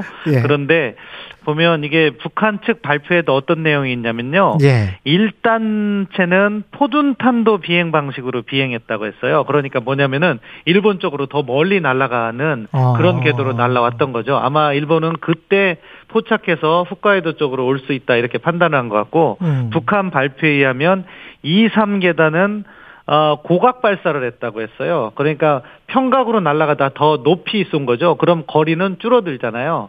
그렇기 때문에 아마 초기 상황을 포착을 했을 때 그 각도로 오면 일본 쪽을 향할 수 있다. 그런 식으로 해서 하지 않았을까 개인적으로 추정해 봅니다. 그 이 같은 도발이 내일이 뭐 김일성이 태어난 날 태양절이어서 그 주기에 맞춘 건가요, 이게? 뭐 북한의 과거 도발 행태를 보면은 자신들의 특별한 기념일 아, 말씀하신 대로 김일성 생일이 내일이고 음. 또 이달 25일은 뭐 북한군 창립일 뭐 이렇게 해서 기념하고 있으니까 그럴 때 도발이 더 강도가 높아질 것이다. 저희가 대비를 하고 있었고 예. 그것에 맞춰서 아마 이번에 고체 미사일 화성 18형이라고 하는데 발사했을 가능성이 있다고 보고 앞으로도 또 뭐 25일 전후해서 북한이 지금 인공위성을 발사하겠다 4월 달까지 이렇게 이미 발표한 적이 있거든요. 예. 그렇기 때문에 또 유사한 도발 또는 전혀 허를 찌르는 도발을 하지 않을까 저희 합참 측에서 면밀하게 대비하고 있습니다. 그 예상을 그렇게 하시는 건가요? 아, 아마도 도발 가능성이 높다 이렇게 지금 예상하고 계시는 겁니까? 네, 뭐 도, 그러한 앞으로? 특정한 날들에 도발을 해왔기 때문에 음. 도발 가능성에 대해서 다양한 가능성을 열어놓고 음. 대비하고 있습니다. 그렇군요. 북한이 지금 남북 공동 연락 사무소 군 통신선 통화를 며칠째 응답을 아- 안 하고 있다는데 이거는 어떤 의미가 있는 거죠? 예, 뭐 4월 7일 오전부터 지금 북한이 사전 설명 없이 정기 교신 시도에 응하지 않고 있는데요. 예. 뭐 북한이 어떤 의도를 갖고 있느냐 음. 저희는 일단 뭐 정부 측에서는 다양한 가능성을 다 검토를 하면서 대비를 해야 되는 것이 원칙이라는 말씀을 먼저 드리고 그 날이 사실은 개성 우리 통일부에서 북한이 개성공단 무단 사용을 하고 있는 것을 중지해라 예. 이렇게 촉구를 한 다음 날이잖아요. 음. 그러니까 그것에 대한 불만 표출 또는 대응 방안을 고심하면서 어, 나름대로의 수단으로서 정기 교신 시도에 응하지 않고 있다. 그렇게 어, 저는 개인적으로는 보고 있습니다. 그리고 한미일 안보회의가 미국 워싱턴 DC에서 현지 시간으로 오늘 열리는데 이게 지금 개최 발표에서 우리 국방부가 군사 협력이라는 표현을 공식적으로 사용을 했단 말이죠. 그러니까 한미일 3개국의 군사 협력 이렇게 되면은 한미일 군사 동맹 이렇게 되는 것인가? 그러면 일본 자위대와 군사 동맹을 하나? 이 그거는 어떻게 되는 거죠? 약간의 아유, 국민적 전혀 아닌 그거는 전혀 아닌- 아닌 말씀이시죠. 전혀 아닙니까? 예. 그러니까 동맹과 음. 뭐 안보 협력, 군사 협력은 차원이 다른 거예요. 차원이 다른 거죠. 동맹은 예. 동맹은 서로가 공격받았을 때 함께 싸우겠다는 예. 조약상의 약속을 기반으로 해요. 예. 그러니까 한미 상호 방위 조약이 있잖아요. 예, 예. 그거를 통해서 한국이나 미국이 태평양 지역에서 공격을 받으면 어, 마치 자기가 공격받은 것처럼 함께 싸우겠다. 그렇죠. 이러한 국가적 약속이 동맹인 거고요. 음. 이제 그 아래 단계에서 조금 포괄적인 개념에서 안보 협력이란 게 있어요. 안보 협력. 예, 군사 협력뿐만 아니라 정치, 외교, 경제, 과학 기술을 종합적으로 협력해 나가면서 음. 서로가 서로에게 안보적인 측면에서 도움을 주겠다. 예. 이것은 뭐 특별한 조약이 필요한 것도 아니고요. 예. 그리고 이러한 안보 협력보다 한 단계 낮은 것이 군사 협력. 국방 군사 협력. 이것은 국방 차원에서 정책 협의라든가 음. 정보 공유라든가 각종 훈련을 의미하는 거고요. 음. 한미일은 지금 안보 협력을 추진하고 있는 것이고 예. 이번에 DT, DTT는 Defense Trilateral Talk 말 예. 그 자체처럼 삼자. 국방 협력이거든요. 예. 그러니까 뭐 군사 협력을 강화하겠다 음. 하는 이야기가 나올 수밖에 없는 것이고 핵심적인 내용은 이런 거예요. 음. 아, 뭐 대잠수함 훈련 예. 그리고 미- 해상 미사일 경보 훈련 음. 이런 거를 정례화 한다거나 또는 2018년 이전에는 해양 차단 훈련이나 대해적 작전 훈련을 한미일이 같이 한 적이 있어요. 예. 이런 것들을 뭐 다시 재개한다거나 기존 수준이다. 예, 예, 작년 11월에 그 푸놈펜에서 한미일 삼국 정상회담이 있었잖아요. 예, 예. 그때 북한 미사일 경보 정보를 갖다가 실시간으로 공유하자. 예. 이런 이야기가 나온 예. 정상께서 하신 바 있는데 음. 그런 걸 어떻게 이행할 것인가 하는 군사적 차원이기 때문에 음. 군사 협력 이야기가 나온 겁니다. 대통령실 그 도청 의혹 파문과 관련해서 국방부 입장은 어떤 거죠? 뭐 사실은 국방부와 대통령실 건물은 도감청 방지 조치가 충분히 이루어져 있다고 저는 알고 있습니다. 실제 음. 지금 용산 대통령실은요. 예. 과거에 국방부 건물이었잖아요. 예. 그 건물 질 때부터 도감청 방지는 당연히 고민을 했던 것이고 음. 그렇기 때문에 저는 그 부분과 관련해서는 훨씬 더 강화된 동업감청 방지 시스템을 구축 운영 중에 있고 예. 물론 이런 것들을 앞으로 뭐 기술 발달에 따라서 저희가 더 강화해 나가야겠지만 지금 전화 통화를 하는 제 방에도요 창문에는요 예. 도감청 방지 장치가 다 돼 있어요 동그란 뭐 이렇게 그러면 지금 말씀하신 것처럼 강화할 필요는 있다. 뭐 이런 것은 앞으로 기술 발전에 따라서 얼마든지 그것에 또 어떠한 새로운 더 기술이 있냐 하는 것엔 대응할 필요가 있지만 음. 지금 상태에서는 첨단으로 도감청 방지 조- 장치가 있다 이렇게 말씀드릴 수 있겠습니다. 그 뚫렸다 안 뚫렸다에 관해서는 사실 확인은 못 해주시죠? 그렇죠. 이건 뭐 일단 대- 뭐 나온 정보가 사실관계와 다르다는 것은 이미 밝힌 바가 있고요. 음. 그런 것은 또 뭐 조사를 하고 어 뭐 논의를 해봐야 되는 얘기죠. 그리고 짧게요. 그 우크라이나에 살상 무기를 지원하지 않는다는 정부 입장에는 변화가 없습니까? 정부의 원칙에는? 네, 뭐 우크라이나에 살상 무기를 지원하지 않는다는 정부 방침에는 변함이 없고요. 예. 우리 정부는 우크라이나 자유 수호를 위해서 국제사회의 노력에 동참한다는 입장은 계속해서 유지해오고 있습니다. 그러나 살상 무기는 지원하지 않는다는 정부의 입장에는 변함이 없다. 이런 네, 말씀이시죠? 그렇습니다. 네, 예, 여기까지 듣겠습니다. 국방부 신범철 차관이었습니다. 고맙습니다. 네, 감사합니다. 예, KBS 일라디오 최경련의 최강시사 2부는 여기까지고요. 3부에서는 뉴스는 쉽니다. 확장판 준비되어 있는데요. 문자, 질문 지금부터 많이 보내주시기 바랍니다.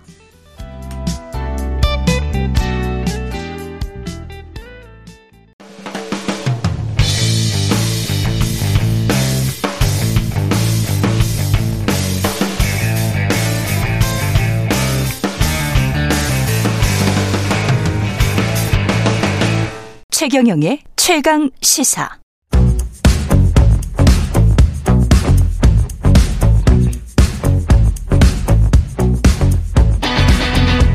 심리로 들여다보는 세상 이야기. 뉴스는 십니다. 네, 정치, 경제, 사회 등 우리 사회 다양한 이슈를 심리학적 관점에서 풀어보는 시간입니다. 최경영의 최강시사 뉴스는 십니다. 아주대학교 심리학과 김경일 교수 오셨습니다. 안녕하십니까? 안녕하세요. 예. 오늘은 뉴스는 십니다. 확장판 특별한 시간 마련했습니다. 인간관계 모든 것 을 살펴본다는 거는 욕심이고요. 사실 인간관계 모든 것, 심리 뭐 이런 거를 어떻게 3, 40분에 하겠습니까? 이따 이슈 오도독 시간에도 한 20분 밖에 시간이 없어요. 예, 교수님께서. 그래서, 예. 지금부터 질, 질문 많이 해주셔야 됩니다. 그래야 이슈 오도독에 넘어가서도 그 질문 가지고 할 거니까요. 그 손절 이야기를 좀 해보겠습니다. 먼저 손절 인간관계에 있어서 손절을 좀 잘하는 편이세요, 교수님은? 저요? 뭐 예. 저도 잘 못하니까 심리학자들은 원래 자기가 잘 못하는 걸 결격 사유를 전공으로 합니다. 아 그래요? 아 손절이 왜 잘 안 될까? 네. 예, 요- 사실은 계속 알고 지내던 사람을 안 만난다. 이거는 상당한 용기가 필요하긴 음, 하죠. 네, 예. 네, 네. 그 그런데 예. 안 만난다와 만난다 예. 되게 이분법적 얘기죠. 아. 근데 제가 뭐 늘 말씀드리지만 음. 그 가운데 뭐 수십 개의 단계가 있거든요. 음. 그러니까 거리를 거리를 좀 두기. 멀어진다. 예, 거리를 좀 두기. 아. 근데 그거는 좋은 관계 사이에서도 분명히 있어야 된다라는 걸 우리가 좀 생각해 볼 필요가 있어요. 거리를 두는 거는. 네네. 예. 무슨 얘기냐면요. 어, 부부라 하더라도 음. 같은 이불 덮고 이렇게 자야만 또 정이 그 애틋하게 쌓이는 부부가 있지만 음. 어떤 부부는요. 한쪽은 코를 심하게 골고 예. 또 어떤 사람은 너무 일찍 자- 굉장히 일찍 자는데 어떤 사람은 좀 늦게 자요. 예. 이런 부부라면 좀 사이클이 다르잖아요. 완전히 사이클이 다르죠. 네, 그렇다면 약간은 뭐 각방을 쓰지 않더라도 음. 침대를 따로 쓴다든가. 음. 근데 심지어는 각방을 쓰고 부, 사- 부부 사이가 더 좋아지는 부부들도 있어요. 음. 뭐냐면 사람마다 아주 가까이 붙어 있어야 더 좋아지는 관계가 있고 약간 떨어져 있어야 더 좋은 관계가 있는데 어. 그러니까 우리는 관계를 얘기할 때 가까워 멀어 그렇구나. 너무 이분법적이라는 거죠. 그러니까 손절도 완전히 절연하는 건데 네네. 그게 아니고 거리를 좀 뒀다가 나중에 또 생각이 달라지면 거리를 좁히고 네네. 뭐 그럴 수가 있겠네요. 그렇죠. 그래서 그 예. 거리를 어느 정도 둬야 되는가를 예. 제대로 조절하지 않고 음. 그냥 우리는 가까운 사이야. 라고 계속해서 생각을 하다가 어느 날 음. 갑자기 그게 쌓여서 폭발하면서 크게 실망하거나 크게 화나면 그때 손절이라는 개념을 많이 얘기를. 해요. 네. 오히려 인간관계를 망치게 되네요. 네네. 네. 이 특히 이제 한국 문화에서 손절이란 말이 많이 나오는 이유 중에 하나가 바로 뭐냐면 음. 그러니까 모든 거는 장점이 그 문제를 만들고 음. 약점이 오히려 문제를 아, 안 만드는 경우가 많잖아요. 예. 그러니까 한국 분들이 이렇게 정이 많고 그리고 허심탄회하게 사람을 대하는 경우가 많으니까 음. 속도가 지나치게 빨라지면서 가까워지고 심지어는 어, 만나는 빈도도 조절이 안 되고 음. 공유되지 않아도 되는 것들을 굳이 공유하면서 음. 갑자기 너무 가까워지니까 왜 이 사람이 나한테 이러지라고 하면서 서로가 음. 상대방에 대해서 상대방이 취하는 입장과 내, 내 입장이 음. 달라지면서 싫어지고 악인이 아니고 나쁜 사람이 아닌데도 힘들어지는 관계가 되죠. 그럴 때 또 손절이 많이 나와요. 그렇군요. 네네. 그 손절하겠다라고 하는 거는 인간관계에서 조금 좀 힘들다. 뭐 이 사람과 만나면 내가 힘들어진다. 뭐 감정적으로. 네네. 그래서 손절을 하는 거겠죠? 그렇죠. 그러니까 예. 그 힘들어지는 감정이 음. 어, 내가 느끼는 감정이잖아요. 그렇죠. 그런데 상대방이 만들어내는 감, 100% 상, 상대방에만 기인하는 감정이 아니라 그렇지. 내가 느끼는 감정이라고요. 음. 느끼는 감정이라서 주관적이군요. 철저히. 한 번쯤은 생각해 볼 필요죠. 저 사람이 왜 나를 저렇게 힘들게 하지?도 생각해야 되고요. 음. 어, 내가 왜- 왜저 사람한테 힘들어하지? 그렇지. 예, 이것도 생각을 어. 해봐야 돼요. 어, 어떤 유형인가. 네, 네, 네. 어. 그 예를 들자면요. 예를 들자면 저도 이런 경우가 있었어요. 그 학교에서요. 그냥 저를 보- 지나가면서 저는 좀 반갑게 인사를 좀 하는 스타일인데 음. 어 아유 아니 안녕하십니까 뭐 이렇게 인사를 하는 스타일인데 네. 어떤 분은 저한테 이러더라고요. 10년 동안 그랬어요. 10년 동안 고개만 까딱거리세요. 어. 그럼 저 제가 느끼는 감정은 불쾌감인데 아, 그렇죠. 그런 네. 제가- 사람들이 있어. 예, 진짜. 예, 예. 예. 근데 제가 생각해 제가 생각했을 때 보통 이렇게 생각하죠. 저 사람은 왜 나한테 이렇게 무례한 거야? 음. 혹은 뭐야 왜 고개만 까딱거려? 음. 이렇게 할 수 있거든요. 음. 근데 그분 입장에서 보면 뭐야 저 친구는 왜 저렇게 호들갑스러워? 음. 혹은 아니 뭘 만났는데 매일 보는 사이에서 이렇게 어, 얘기가 많아. 스타일이 있죠. 다른 것일 수도 있다. 그렇죠. 예. 그러니까 기본적으로 누구나 무례하다고 얘기할 수 있는 사람도 있지만 음. 꽤 많은 문제는 그 사람과 나의 나 사이에서 서로가 각자의 룰이 다른 경우가 많거든요. 음. 그래서 제가 그분을 원망하거나 아니면 싫어하게 되더라고요. 어. 근데 제가 한 1년 동안 그분한테 같이 고개를 까딱거려 왔어요. 예. 그러니까 그 사람한테 맞춘다기보다는 그 사람 방식을 한번 취해 본 거예요, 그냥. 아. 그랬더니 관계가 괜찮아지더라고요. 아. 근데 그 괜찮아진다는 건 아주 호전됐다는 뜻이 아니죠. 예. 제가 그 사람을 미워하지 않게 됐다는 뜻이에요. 그렇지. 나도 똑같이 대하니까. 네, 네, 네. 그게 그 정도의 거리였던 거네. 적정한 거리. 그렇죠. 우리 네. 사이에 적정한 거리. 그러니까 제가 가지고 싶은 거리보다 그 네. 사람이 저한테 두고 싶었던 거리가 조금 더 멀었던 건데 음. 그거 이상하지 않거든요. 음. 세상에서 제일 무서운 관계가 뭐냐면 어그 집에 숟가락 몇 개인지도 알아. 이게 진짜 무서운 거거든요. 그렇지. 그러다가 사이가 틀어지면 네, 정말 네. 무서운 관계가 되죠. 가깝고 친밀한 관계일수록 그 음. 관계가 어, 틀어지거나 그 관계가 없어지면 음. 굉장한 타격을 받습니다. 게다가 네, 그렇죠. 네. 그 문펠리스라는 분은 예 달궁전 어, 교수님 선절하고 싶은 사람이 자꾸 연락이 와요. 당분간 널 보고 싶지 않다라고 솔직하게 그 사람에게 말해도 될까요? 어, 별로 좋은 방법은 아닐 가능성이 높지요. 아 왜냐하면 그런 말에 상대방은 더더욱 그 이유를 궁금해하니까요. 음, 그래서 그 이유를 얘기해 납득을 시켜. 뭐 이런 아이, 식으로 나올 가능성이 크죠. 골, 골치 아프네. 네네. 그러니까 예. 쉽지 않죠. 왜냐하면 내 감정의 이유를 얘기할 때는요. 그렇죠. 논리가 아니거든요. 어. 네. 그렇기 때문에 더더욱 상대방과의 관계가 악화되거나 상대방이 오해하기가 쉽죠. 어, 그래서 그러니까 그래서 거리 두기. 거리두기가 네. 그러니까 당분간 너를 만나고 싶지 않다. 음, 이렇게 얘기하시는 거는 음, 아, 물론 정말 못 견딜 때는 그렇게 하셔야 되겠지만 예. 덜 만나자. 어, 횟수를 줄이자. 어, 더 중요한 건 공유하는 것을 좀 줄이자. 아 만나더라도 네. 이 공유한다라는 게 시간, 인맥, 예. 그다음에 여러 가지 것들이 있거든요. 음. 그러니까 어, 내가 아는 사람을 그 사람과 공유하지 않는 것. 이런 것들도 되게 중요한데요. 예. 항상 이렇게 하시는 게 좋을 것 같아요.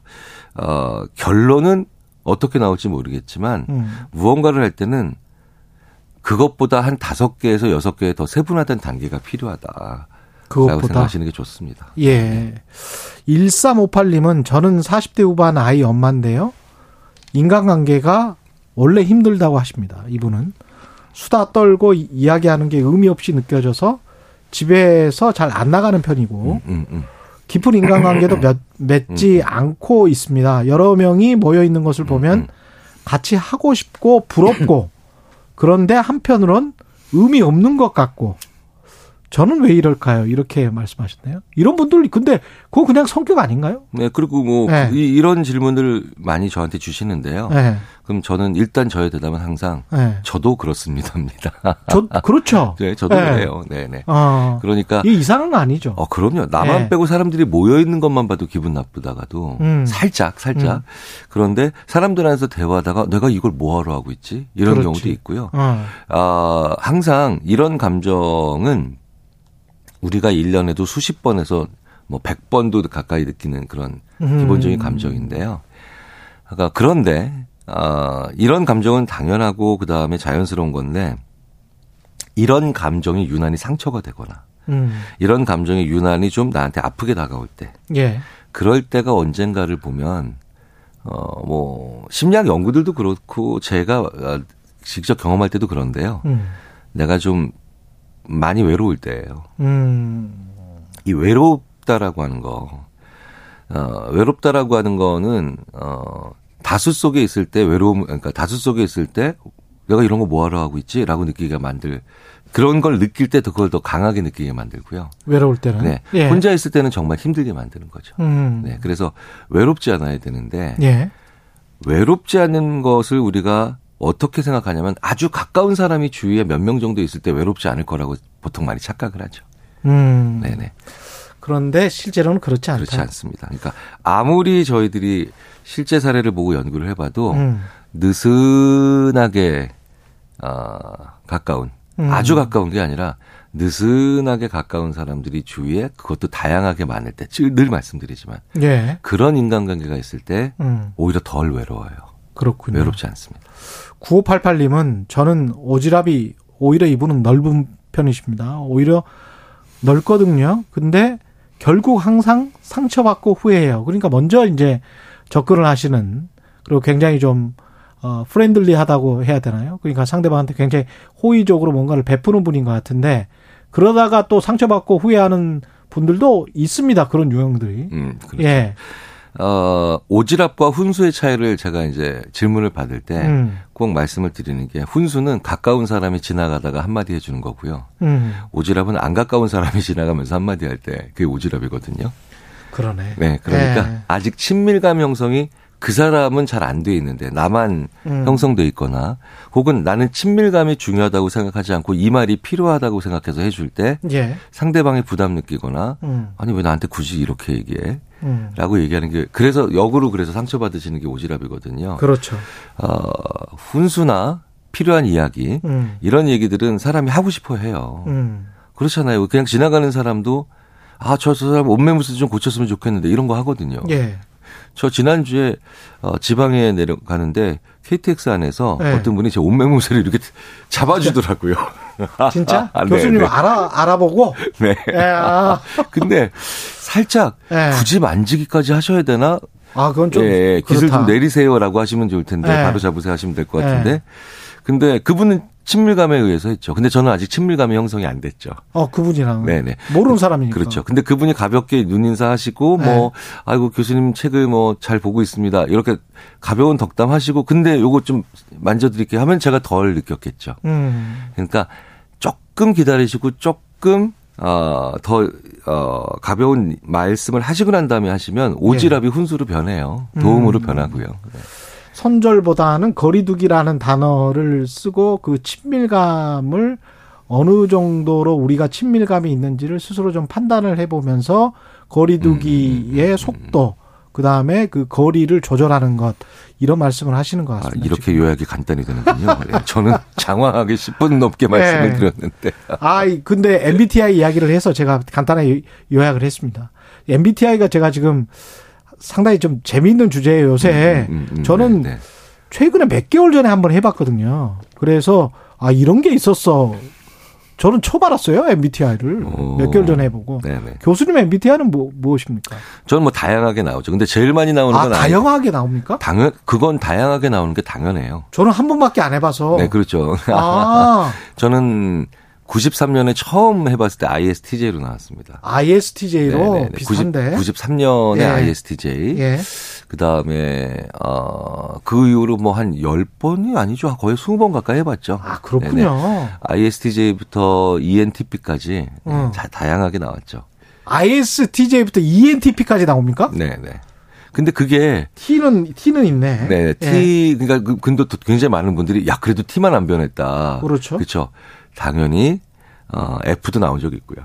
F도 나온 적 있어요? 그러니까 ISFP도 나온 적이 있습니다. 와 이거는 굉장히 좀 차이가 많이 나는 영역 네, 아니에요? 네, 네. 그러니까 감성과 이건 로직 사이 아닙니까? 네, 네. 예. 그 어, 예전에 이제 최강영 기자님과 제가 대학교 다닐 때 예. 이제 MBTI는 알려져 있지 않았으니까 그때 뭐 했죠? 그 렇게 혈액형이 유행이었어요. 아 혈액형이 유행. 네네. 물론 네. 혈액형보다 훨씬 근거 있는 게 MBTI인데 그 조수진 의원이 했던 것도 유행이었어요. 네. 예. 네. 예. 뭐 사람 이름 가지고 네. 뭐 이렇게 아, 궁합 맞춰. 어, 그렇죠, 그렇죠. 예, 그래가지고 뭐 이렇게 이루어질 가능성 얼마 뭐 이런 예. 거 옛날에 많이 했죠. 예. 그만큼 사람들은 궁금해합니다. 어. 내가 누구인지 상대방이 누구인지 어. 궁금해하죠. 예. 자 그런데 이제 MBTI는 일단 변하는 게 정상이에요. 아 그렇군요. 근데 제가 한편으로는 이렇게 말씀드리죠. 그날 기분에 따라서도 그런 변합니까? 어 그럴 수 있어요. 아 그렇습니까? 근데 모든 심리 검사라는 건 음. 어, 변화, 그러니까 그 사람의 고유한 속성을 어, 짚어낸다고 얘기를 하지만 음. 예를 들어서 생애 만족도 검사. 예. 당신의 생애는 얼마나 만족스럽습니까? 이런 검사를 할 때도요. 아 그런 것도 있군요. 네, 여기 스튜디오 앞에 제가 만 원짜리 떨어뜨려 놓고 어. 들어오면서 주스면서 예. 생애 어 뭐지? 어, 오만 원. 생애 만족도 점수가 올라가요. 그렇겠지. 네. 만 원만 줘도. 네, 네, 네. 예. 근데 5만 원이나 옛날에 많이 쓰던 10만 원짜리 수표 있죠. 예. 그런 거 떨어뜨려 놓으면 예. 오 똑같이 주스, 주, 죽고 난 다음에 들어오는데 오히려 떨어질 수도 있어요. 왜냐 이게. 고액권이라서 고액권이라서 아. 누가 날 보지 않았나 고민이 이걸 왜- 되는구나. 네, 그렇죠. 예. 그래서 제일 그 생애 만족도 점수를 순간적으로 올리는 건천 네. 원이나 오백 원. 아, 천 원이나 오백 원. 예. 예. 이걸로부터 심지어는 부자가 굳이 행복한 건 아니다라는 연구까지도 가는데 음. 여기서 말씀드려야 되는 건 검사가 의외로 직전 상황에 혹은 오늘 기분에 영향을 많이 받죠. 그렇구나. 예, 그래서 그걸 보정하기 위해서 정말 무던히도 노력을 하는데요. 예. 완벽한 방법은 없습니다. 네. 자, 그런데 MBTI가 자주 변한다? 뭐 사람마다 그, 럴수 있죠. 어. 자꾸 변합니다. 어, 저도 많이 변했어요. 이런 분들 엄청 많거든요. 예. 근데 성격의 정의가 뭐냐면 어, 그 사람의 잘 변하지 않는 고유한 속성이에요. 그렇지. 네네네. 저도 이렇게 보면 어. 10년 전에 그 취재를 하시고 그 다음에 어 제가 들었던 최 기자님의 모습과 네. 지금의 모습 중에 굉장히 많이 변한 모습도 있고요. 그렇죠. 네. 그리고 일관적으로 유지되는 모습도 저도 있어요. 깜짝깜짝 놀래요. 제가 변한 것에. 그죠. 옛날에는 네. 왜그 어, 취재하시고 이런 그 방송에서 보면은 막 눈매 눈 눈빛이 무섭죠. 이글이글 타오르는 눈빛 예, 막 예. 이런 거. 네. 잡았어. 뭐 네. 이런 거. 와, 잘못한 사람은 저분한테 걸리면 죽겠다. 네. 뭐 이런 생각이 들 때도 있고. 네. 어, 지금은 좀 이렇게 약간 왜 그 동네 아저씨 같은 약간 이런 이런 눈빛이 있죠. 그렇죠. 그러니까 자꾸 정치인들이 편하니까 실언을 자주 하시잖아. 너무 편하게 대해드리니까. 그렇군요. 예. 그런데 예. 어, 정의와 개인의 자유를 추구해야 된다라고 하는 데 있어서는 항상 제가 말을 지난 1년 반 동안 시켜보면 예. 거기서는 절대 변하지 않아요. 그렇죠. 그러니까 어, 그 사람이 잘 변하는 것도 있고 변하지 않는 것도 있는데 음. 성격은 잘 안 변하는 거거든요. 그렇지. 근데 MBTI를 그때는 성... 왜 변해? 그렇죠. 근데 MBTI를 성격 검사로 부르잖아요. 이건 좀 문제가 있는 거예요. 아, 네, 그 네. 전적으로 신뢰하기는 좀 네. 힘들다. 그러니까 MBTI가 잘못된 검사라기보다는 예. 제가 주위에 있는 많은 심리학자분들과도 그렇게 얘기를 해요. 음. 오남용되고 있는 검사다. 오남용되고 있다. 네. 안약을 눈에 넣으면 넣으면 좋죠. 네. 안약이니까. 네. 근데 안약을 먹으면 안 되거든요. 네. 마찬가지로 MBTI는요. 꽤 괜찮은 아, 나 지난 3, 4년 동안 어떻게 살았지 사회 속에서 어. 어떤 카드로 어떤 얼굴로 살았지 이걸 보여주는 데는 굉장히 괜찮은 검사예요. 지난 3, 4년 동안 네, 내가 네. 어떻게 살았지 네, 네. 굉장히 단기적이군요. 그렇죠. 이게 한 달 두 달은 아니더라도 지난 음. 삼 3, 4년 정도면 뭐 꽤 꽤 가까운 과거죠. 음. 어, 그걸 보여주는 검사예요. 그러니까 뭐냐면 그 신입사원들한테 입사한 지한 3개월밖에 안 된 신입사원들한테 네. 음. MBTI를 해보면 아이가 많이 나와요. introvert 그러니까 아, 내향적이다. 예. 왜 그러냐면요. 예. 이런 류의 문항에 yes를 하기가 쉬워지기 때문입니다. 어. 나는 남의 말을 잘 경청한다. 그렇구나. 왜냐하면 신입사원이 경청을 좀 해주셔야지. 할 말이 별로 없지. 네네. 예. 그러니까 좀 아무래도 좀 들으셔야죠. 그렇죠. 시- 그러니까 I가 많이 나와요. 위치상. 네. 근데 뭐 그 회사 전무님이나 네. 부사장님들한테 혹은 뭐 지금 뭐 KBS에 오신 지가 벌써 2년 맺으신 지 한참 되셨잖아요. 예. 이런 분들한테 예, 예. 최 기자님한테 어 나는 어 이런 문항에 예스를 또 해야 정상이죠. 예. 나는 주도적으로 얘기하며 나는 내 의견을 적극적으로 피력한다. 예. 그러면 이가 나오죠 또. 근데 나는 왜 아이가 나왔지? 그렇죠. 그러니까 그럼 내 거짓말한 건가? 아니죠. 그게 아니라 제 생각에는 예. 기본적으로 아주 고유한 속성을 잡아내는 음. 그런 문항에는 사람이 민감하게 반응합니다. 아 그래요? 그러니까 저도 제 인생에서 30년 정도 MBTI를 꽤 많이 해봤잖아요. 예. 아이가 한 70%, 80% 가까이 나와요. 나왔어요. 저도 아마 계속 내향으로는 나온 것 같거든요. 사실은. 네. 음, 제가 뭐 굳이 심리학자의 촉을 발휘해서까지는 예. 아니지만 예. 최 기자님은 외향적인 분이라고 보긴 좀 그렇죠. 그렇죠. 네, 네. 사실은 막 사람을 적극적으로 막 전화를 하고 만나고 그런지는 않거든요. 네, 네, 네. 저는 아무리 가까운 사람도 전화를 거의 안 해요. 네, 네. 거의 안 해요. 그게 사람을 싫어해서가 아니라 예. 사람을 싫어하거나 낯가린다고 보통 내향적인 성격을 많이들 생각하시는데 그냥 혼자 있는 게 좋아요, 네, 저는. 그건 절대 그런 뜻이 아니고요. 예. 그냥 나 혼자 있는 시간을 즐기고 음. 하루에 사람을 만날 수 있는 어, 그 물리적 양 자체가 좀 적은 거예요. 아. 그러니까 그 양 이내에서는 예. 다 똑같아요. 그러니까 또 그래서 가까운 사람을 만나거나 이미 잘 알고 있는 사람을 만날 때는 굉장히 활발해요. 그렇군요. 그런데 만날 수 있는 사람의 양이 적죠. 그런데 그 반대급부에는 어떤 장점이 있습니까? 예. 혼자 있는 시간을 좋아하니까 집중이 좋아지죠. 예. 그래서 사회생활 하시는 분들의 상당수가 내향적인 분인데 어. 근데 왜 나는 이렇게 활발하게 사람을 잘 만나지? 그건 사회적 기술이죠. 어쩔 수 없이 그렇게 네, 네, 되는 네. 거군요. 그러니까 내향적인 사람이 집중력이 좋은데 음. 사람들과 만나서 뭐 우리가 보통 요즘은 이런 표현 많이 쓰죠. 티키타카를 하는 음. 사회적 역량이나 기술이 좋아진 거예요. 음. 근데 그런 경우가 사실은 제일 많아요. 그런 경우가 네, 제일 많군요. 예, 기본적으로 외향적인 분들이 그렇게 많지 않아요. 예. 네. 아, 지금 뭐 문자가 굉장히 많이 와서 이따 이슈 오도독에서 충분히 소화하고도 남을 만한 문자들이 있어서 일부는 소개를 좀 지금 해드리겠습니다. 우롱님은 이 코너는 건강한 아침 식사 한 끼를 먹는 것 같은 느낌이 듭니다. 우와. 마음이 환기되는 기분입니다. 3124님도 비슷한 의견이신데요. 최강시사 최애 코너 중 하나인 뉴스는십니다. 심리적으로 사춘기 어. 40대신 것 같아요. 40 대를 겪고 있는 불안정한 제게 많은 도움이 됩니다. 고맙습니다. 이런 말씀 하셨는데, 아, 사춘기 이야기 있잖아요. 사춘기랑 음, 음, 오춘기. 음, 음, 네, 이 네. 중년이 겪고 있는 이런 불안감을 극복하는 이야기를 좀 해 주십시오. 음. 그 사춘기를 참 많이 정의하죠. 예. 그래서 뭐, 뭐 심리적으로 독립하기 위해서 애착을 어, 잠시 부모와 형성된 애착을 끊는 행위, 뭐 별의별 뭐 정말 다양한 행위나 아니면 정의들이 있는데요. 예. 지난 주에 왜 김미경 어, 왔어요. 선생님 나오셨잖아요. 저는 개인적으로 어, 사춘기에 대한 정의 중에 그분께 제일 마음에 들어요. 음. 그분이 사춘기를 어떻게 정의 내리시냐면 내가 왜 태어났지 이 세상에 그걸 고민해 보는 시기가 사춘기다. 모든 종류의. 그런 것 같습니다. 예. 그러니까 나는 여기에 왜 존재하지? 음, 나는 이 직장에 입사한 지 10년이 지났는데 난 여기 왜, 여기서 왜 일하고 있지? 맞습니다. 심지어는 막 가족끼리 단란하게 지나가도 음. 나는 여기 왜 있는 거지? 막 정신없이 살다가. 그렇죠. 모든 종류의 그 말씀하신 거예요. 음. 정신없이 살다가 음.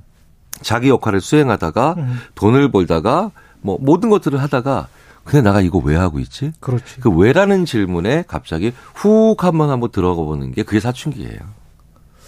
그래서 제가 그 종교를 갖게 됐었나 봐요. 4년 전, 음, 5년 음, 전에 음, 음. 사춘기 때문에. 네, 네. 그러니까 그꽤 많은 분들이 음. 그 존재, 나의 존재 이유에 대한 자문을 하고 또 자답을 음. 하기 위해서 그 옆에 종교적인 활동들을 하시는 것도 맞는 얘기예요. 음. 그러니까 우리는 종교라고 하면 신을 믿는다. 그리고 그 신을 믿는다. 음. 라고만 생각을 하잖아요. 예. 사실은 이건 약간 좁은 의미의 종교고요. 그렇죠. 어, 종교가 가지고 있는 중요한 어, 기능 중에 하나가 역할 중에 하나가 당신은 왜 존재할까?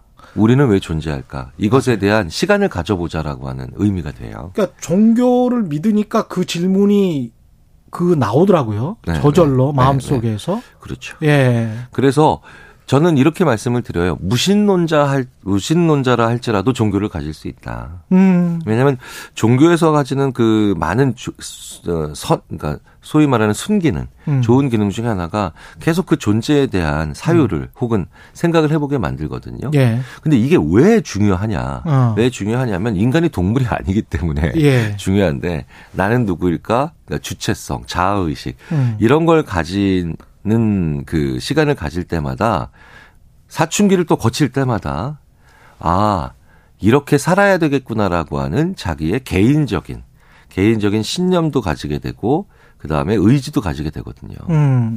사춘기 안 거친 사람들이 나중에 왜 이런 얘기 많이 하거든요.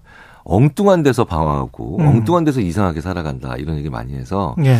아, 필요합니다. 주기적으로 필요한데 인생이 길어지고 수명이 길어져서 음. 사춘기 제가 보기에는 뭐 살아가면서 한 너댓 번 정도는 무조건 가지게 되지 않을까 싶어요. 그렇군요.